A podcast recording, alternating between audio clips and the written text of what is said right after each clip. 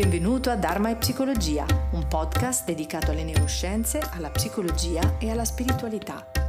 Sono Stefania Perrone, psicoterapeuta, esperta di yoga e meditazione e alimentazione naturale e autrice di Dharma e Psicologia. Che tu sia un praticante spirituale in cerca di saggezza, uno psicologo curioso di nuove prospettive o una persona alla ricerca di benessere interiore, questo podcast è per te. Segui il podcast su Spotify per non perdere nessun episodio e visita il sito www.dharmaepsicologia.it per scoprire gli audiocorsi e come entrare in contatto con me.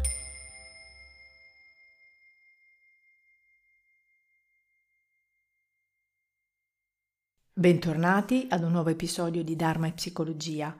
Oggi vi parlerò di Bodhicitta e dei voti del Bodhisattva e per iniziare vi leggerò la preghiera di Bodhicitta composta da Shantideva e rivisitata da Sua Santità il Dalai Lama.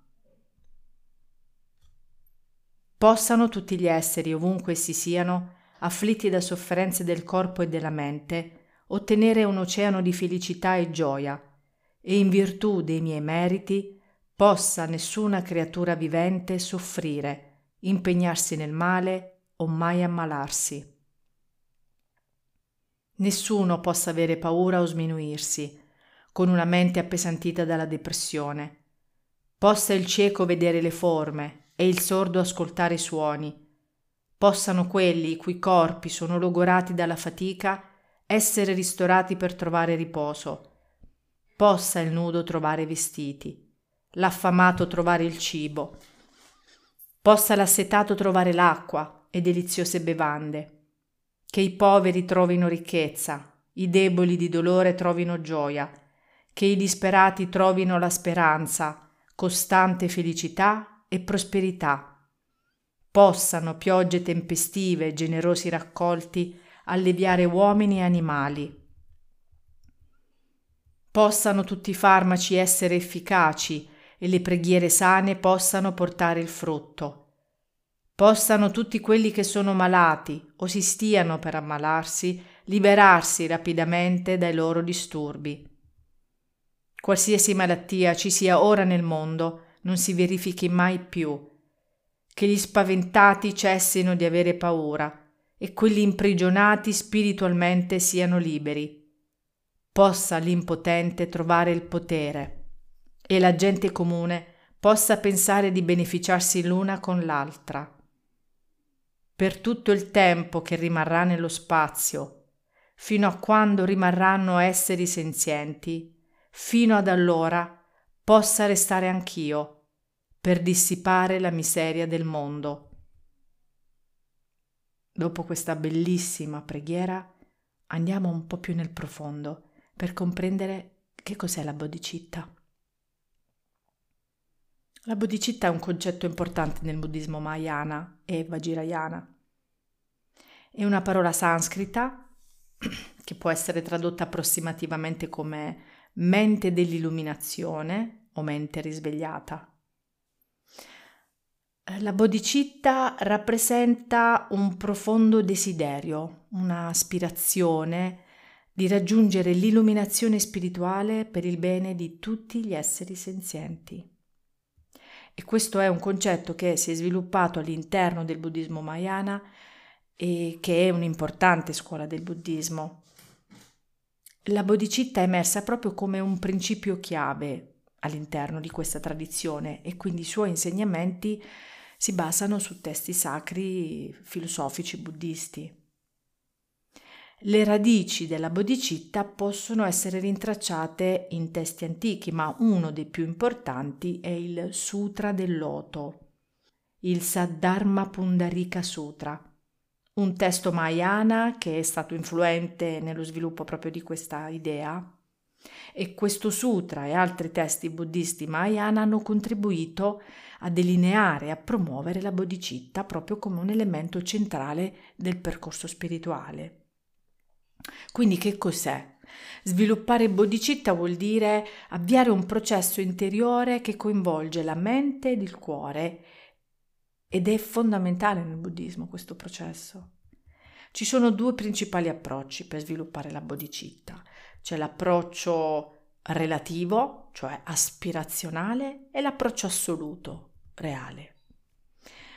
La bodhicitta relativa, aspirazionale, è un approccio che coinvolge lo sviluppo di un desiderio profondo di ottenere l'illuminazione, quindi aspirazionale, proprio al fine di aiutare tutti gli esseri senzienti a superare la sofferenza.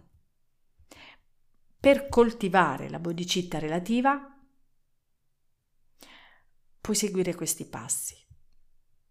Riflessione sulla compassione, che vuol dire comincia meditando sulla sofferenza, sui problemi degli esseri senzienti, inclusi gli esseri umani, gli animali, tutti gli esseri viventi, perché questa riflessione dovrebbe suscitare compassione e desiderio di aiutare gli altri. Poi genera l'aspirazione, cioè esprimi verbalmente o mentalmente un forte desiderio di raggiungere l'illuminazione per il bene di tutti gli esseri senzienti. E puoi usare anche delle preghiere o delle affermazioni per fare ciò. Poi pratica la um, gentilezza altruistica, quindi cerca di vivere la tua vita in modo compassionevole e altruista, mettendo in pratica delle azioni che aiutino gli altri e che riducano la loro sofferenza. Poi, come ho detto, c'è la bodhicitta assoluta, reale. Questo approccio coinvolge una comprensione profonda della natura della realtà quindi la consapevolezza che la separazione tra tu e io è una illusione. E per sviluppare la bodhicitta assoluta puoi fare questo. Studia i concetti di vacuità, di interdipendenza, che sono molto importanti nella filosofia buddista mayana, la meditazione sulla natura della mente e la consapevolezza di come tutti gli esseri sono interconnessi possono aiutarti a sviluppare questa comprensione profonda. Poi riconosci e affronta il concetto di ego e quindi ripeto che la separazione tra tu e Dio è un'illusione, perché questo riconoscimento può portare a una visione più ampia e compassionevole. Poi coltiva la compassione per tutti gli esseri senzienti, riconoscendo che non c'è una vera separazione tra noi e gli altri. Quindi nel buddismo Mahayana uh, questo è considerata proprio come un'aspirazione nobile e desiderabile, ma raggiungerla completamente può essere un percorso complesso, impegnativo e non tutti la raggiungono nello stesso modo o con la stessa facilità, però è aperta a tutti. Quindi questa pratica, questo desiderio è aperta a chiunque abbia il desiderio e la dedizione di seguire il percorso. Um, ci sono delle considerazioni importanti che devo fare, ovvero la bodhicitta richiede un profondo impegno personale perché devi essere disposto a lavorare su te stesso, a coltivare la compassione, l'altruismo, la saggezza e quindi ad affrontare le sfide che incontrerai lungo il percorso perché ci sono, ci saranno. Poi è importantissima la pratica spirituale, inclusa la meditazione. È un aspetto fondamentale nello sviluppo della bodhicitta perché la meditazione sulla compassione e sull'interdipendenza può aiutarti a coltivare una mente compassionevole. In più Mm, c'è da dire che molte persone cercano la guida di un maestro spirituale, di un insegnante qualificato per aiutarli a comprendere e sviluppare la bodhicitta in modo più profondo e va benissimo. Una guida importantissima, soprattutto un maestro. Lo sviluppo della bodhicitta, mi raccomando, ricordatelo, è un percorso che richiede tempo e pazienza, perché è un impegno a lungo termine, quindi i progressi possono variare da persona a persona e variano nel tempo, non c'è una scadenza.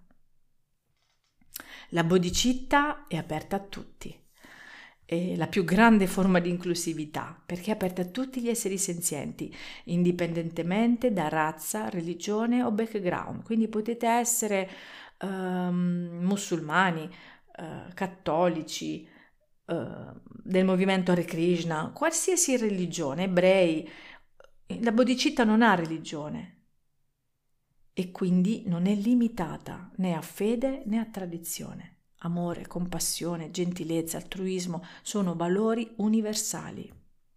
Raggiungere pienamente la bodhicitta può essere un obiettivo molto elevato, ma il processo di sviluppo della compassione e dell'altruismo può portare a miglioramenti significativi nella vita di chiunque. Infatti molti seguaci del buddismo Mahayana lavorano costantemente su se stessi per avvicinarsi sempre di più a questo ideale.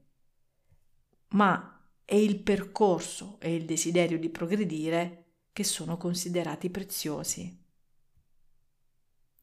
E il buddismo insegna che il percorso verso la bodhicitta è intrinsecamente buono, indipendentemente da quanto lontano siamo arrivati, ogni passo è nella giusta direzione, quindi ogni passo è significativo. Per questo non preoccupatevi, non cercate già alla fine, è il percorso che rende significativo tutto il processo e la pratica. Chi persegue la bodhicitta, quindi questo percorso, chi segue questa strada, è spesso chiamato bodhisattva nel buddismo mahayana. Il termine bodhisattva deriva dal sanscrito e può essere tradotto come essere destinato all'illuminazione oppure essere con mente di illuminazione. Un bodhisattva è una persona che ha fatto il voto di raggiungere l'illuminazione spirituale per il bene di tutti gli esseri senzienti e che quindi dedica la sua vita a coltivare la compassione, l'altruismo e la saggezza. I bodhisattva seguono un cammino spirituale che prevede appunto il perseguimento attivo, quindi concreto, reale della bodhicitta, ma soprattutto che hanno dentro di sé il desiderio di alleviare la sofferenza di tutti gli esseri. E la bodhicitta è un elemento centrale della pratica del, del bodhisattva e dell'impegno spirituale che loro hanno. Sono considerati esseri altamente evoluti spiritualmente perché si dedicano completamente al bene degli altri e quindi spesso sono oggetto di venerazione nel buddismo sia Mahayana che Vajrayana. In questa tradizione buddista ci sono molti bodhisattva riconosciuti, ciascuno con delle caratteristiche e delle qualità distinte.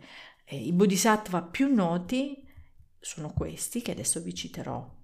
Avalokiteshvara, che è noto anche come Guan Yin in cinese o Chenresig in tibetano. Avalokiteshvara è considerato il bodhisattva della compassione. Si crede che incarni la compassione universale e sia spesso rappresentato con molteplici braccia e occhi proprio per simboleggiare il suo impegno per aiutare tutti gli esseri senzienti.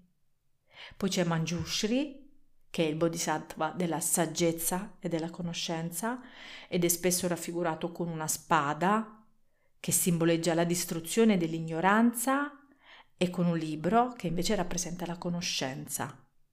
E poi c'è Maitreya, che è considerato il Buddha futuro, quello che arriverà, destinato a venire dopo il Buddha Sakyamuni che conosciamo tutti, ed è spesso visto come un bodhisattva della compassione e dell'amore universale.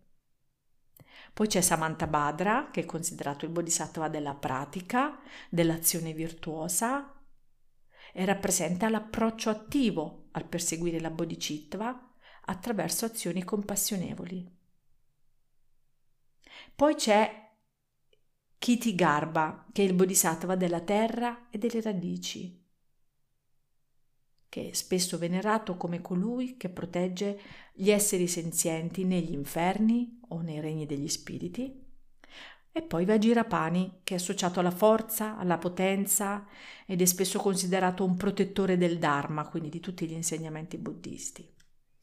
Eh, come ultima figura del Bodhisattva vi cito, ma non, per, non è ultimo, ma anzi è una grande figura significativa nella tradizione buddista, è Tara, che è particolarmente venerata nella tradizione Vajrayana, quindi nel buddismo tibetano, e Tara è comunemente conosciuta come una divinità femminile ed è spesso considerata bodhisattva a causa del suo impegno verso l'illuminazione e verso tutti gli esseri senzienti. La tara più conosciuta è la tara verde, cioè tara di colore verde, che spesso è rappresentata con un aspetto giovanile, con un loto, eh, seduta in posizione di loto, conosciuta appunto per la sua compassione, la sua prontezza nell'assistere coloro che la invocano, aiutandoli a superare le difficoltà e le sofferenze.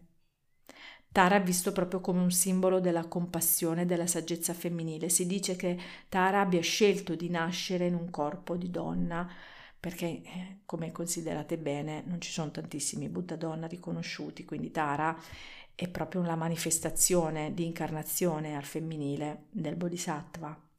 E tra le numerose manifestazioni o forme emanate, Um, ciascuna ha caratteristiche specifiche, infatti ci sono le 21 Tara se vi volete informare e le due forme principali di Tara sono Tara bianca e Tara rossa. Tara bianca Simamuka, Tara rossa Kurukulla, ognuna ha degli attributi unici e dei ruoli distinti. Vi assicuro che Tara è ampiamente diffusa nel buddismo tibetano, molte persone recitano il mantra, le preghiere in suo onore proprio per ottenere protezione, saggezza, aiuto in momenti di difficoltà ed è considerata una delle divinità più accessibili e compassionevoli nella tradizione buddista e quindi continua a essere ancora oggi una figura molto rispettata e venerata dai praticanti. Anni fa all'Istituto L'Amazon K di Pomaya ebbi il buon karma di prendere i voti del Bodhisattva da un maestro eh, che sono appunto un insieme di impegni etici e spirituali assunti dai praticanti buddisti Mahayana che ehm, cercano di raggiungere l'illuminazione per il beneficio di tutti gli esseri senzienti. E ci sono tradizionalmente dieci voti principali che rappresentano gli impegni del Bodhisattva. Questi voti sono basati sulla compassione, sull'altruismo, sulla dedizione al benessere di tutti gli esseri senzienti e sono noti come dieci voti del Bodhisattva, che sono il voto di diventare un Buddha. Quindi il Bodhisattva si impegna a diventare un Buddha al fine di aiutare tutti gli esseri senzienti a superare la sofferenza. Il voto di mantenere le preghiere, quindi si impegna a recitare preghiere per il beneficio di tutti gli esseri senzienti. Il voto di seguire il Buddha, il Bodhisattva si impegna a seguire gli insegnamenti di Buddha e a praticarli. Il voto di beneficiare gli altri. Il Bodhisattva si impegna a lavorare per il beneficio di tutti gli esseri senzienti. Il voto di non danneggiare gli altri. Il Bodhisattva si impegna a non causare danni né fisici né emotivi ad altri esseri. Il voto di condividere la verità. Il Bodhisattva si impegna a condividere la verità e quindi a non ingannare gli altri. Il voto di lodare gli altri. Il Bodhisattva si impegna a elogiare e riconoscere le virtù degli altri. Il voto di pregare per rinascere nelle terre pure.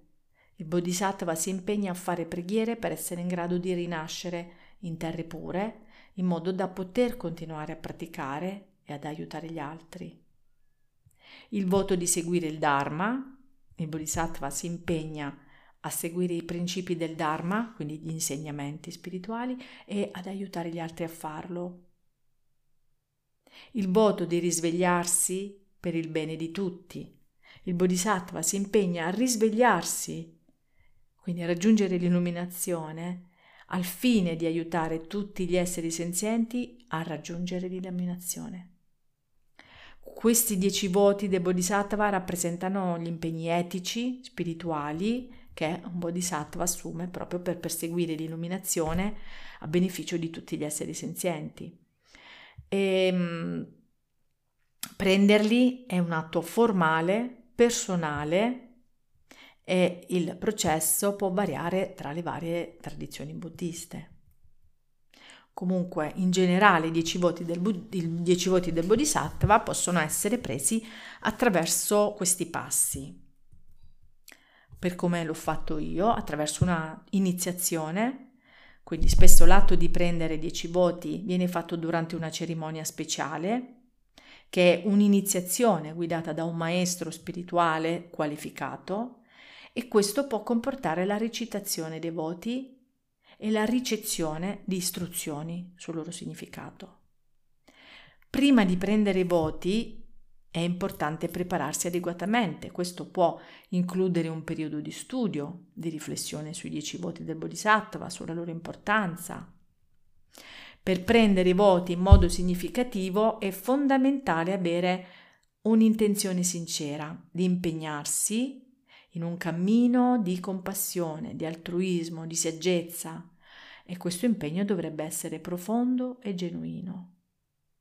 Durante la cerimonia il praticante recita i dieci voti del Bodhisattva in presenza del maestro spirituale ed è molto importante recitarli con sincerità e con consapevolezza, cioè bisogna sentire nel cuore il significato dei voti.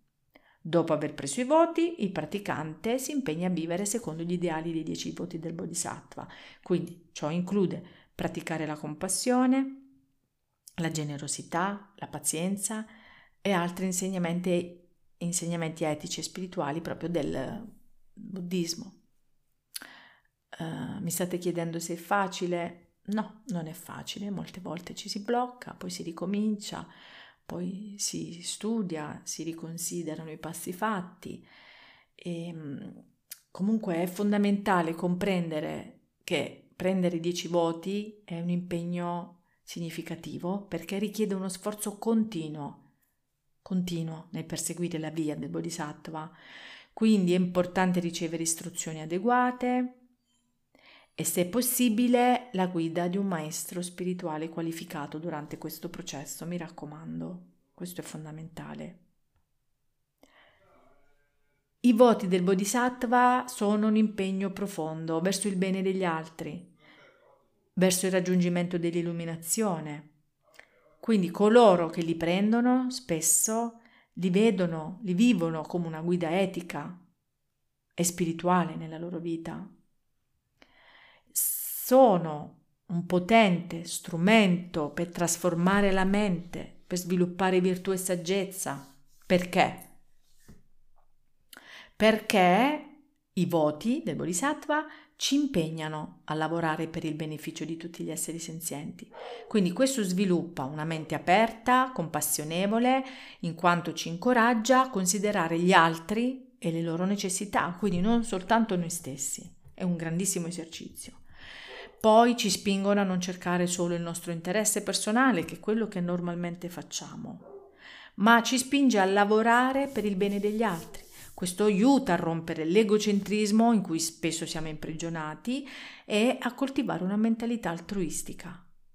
I voti includono anche l'impegno a condividere e aiutare gli altri.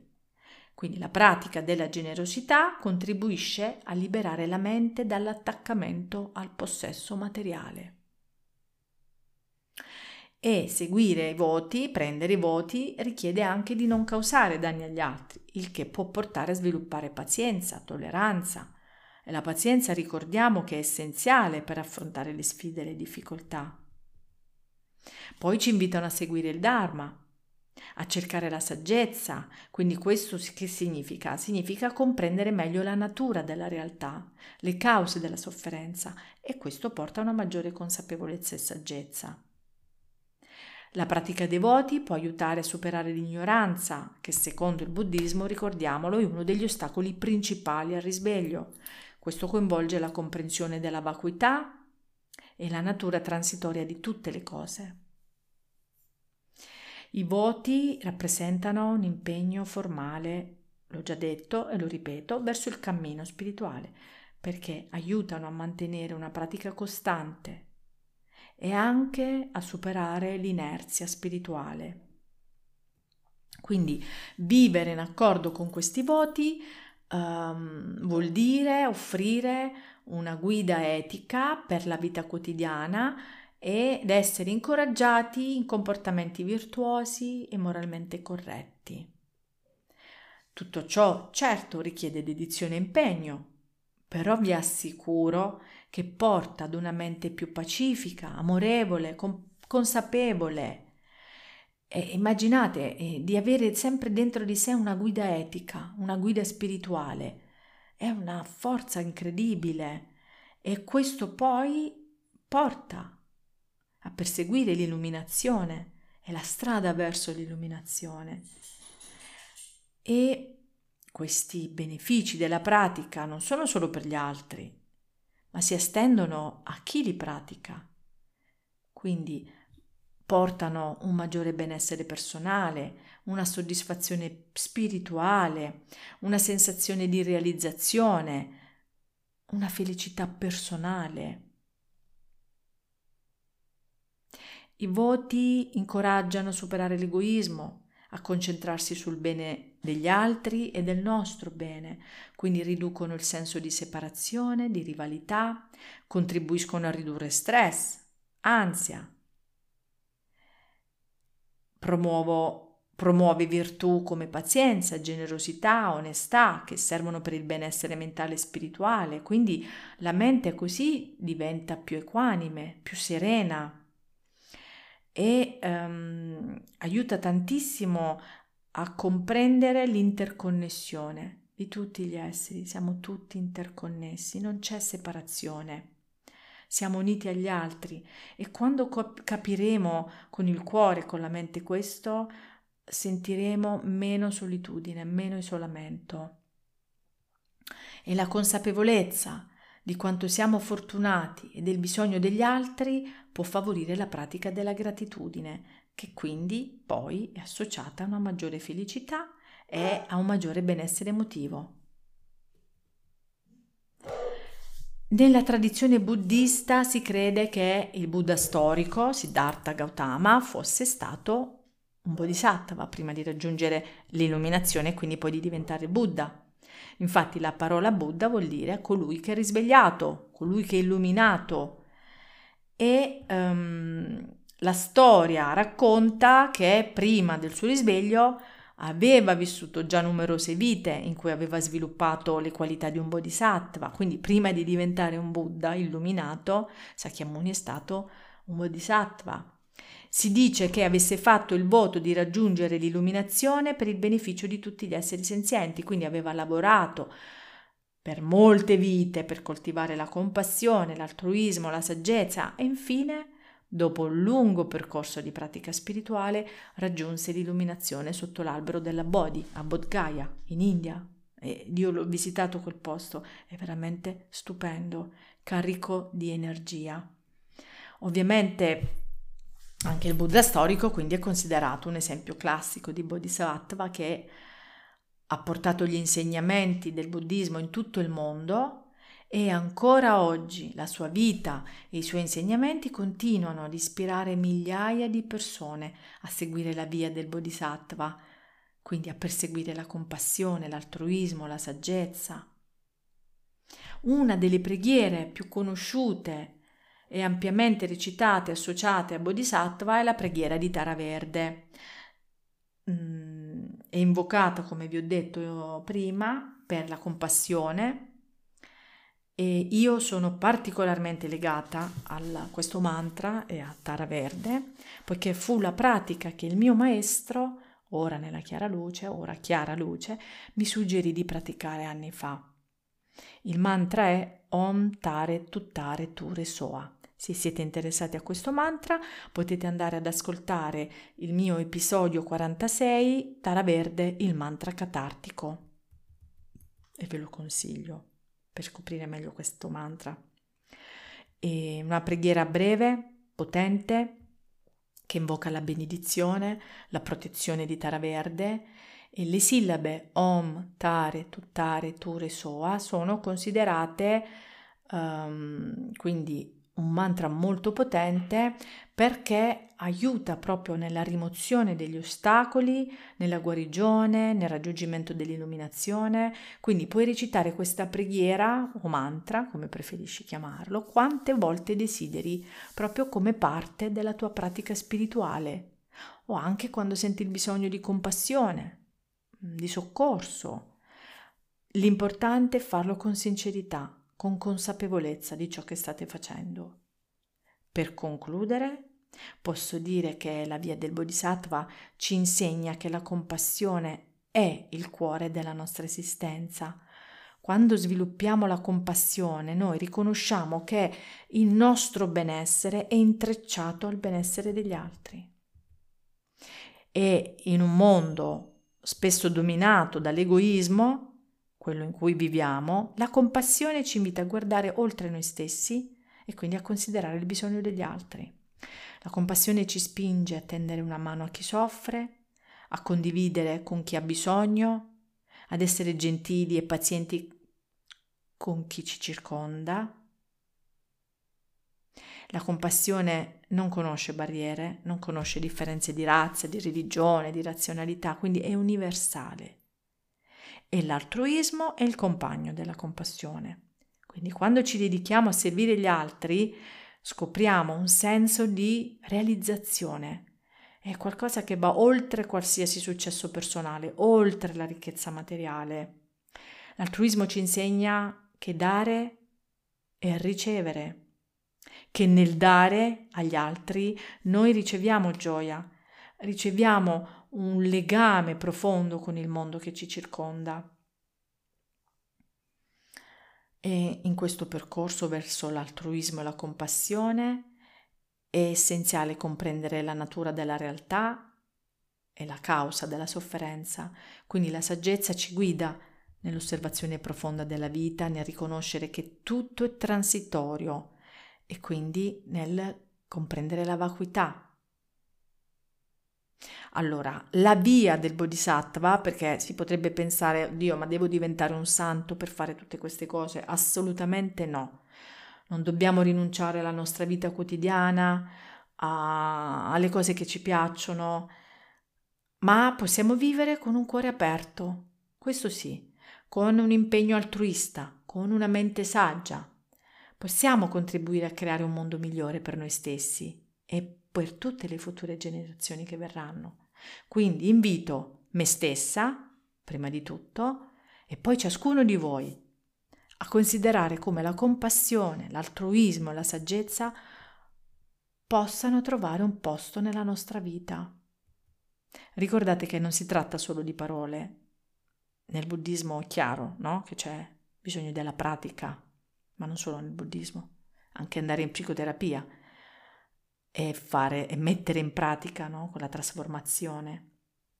Quindi ogni piccolo atto di gentilezza, ogni gesto di condivisione, ogni momento di comprensione è un passo sulla via del Bodhisattva.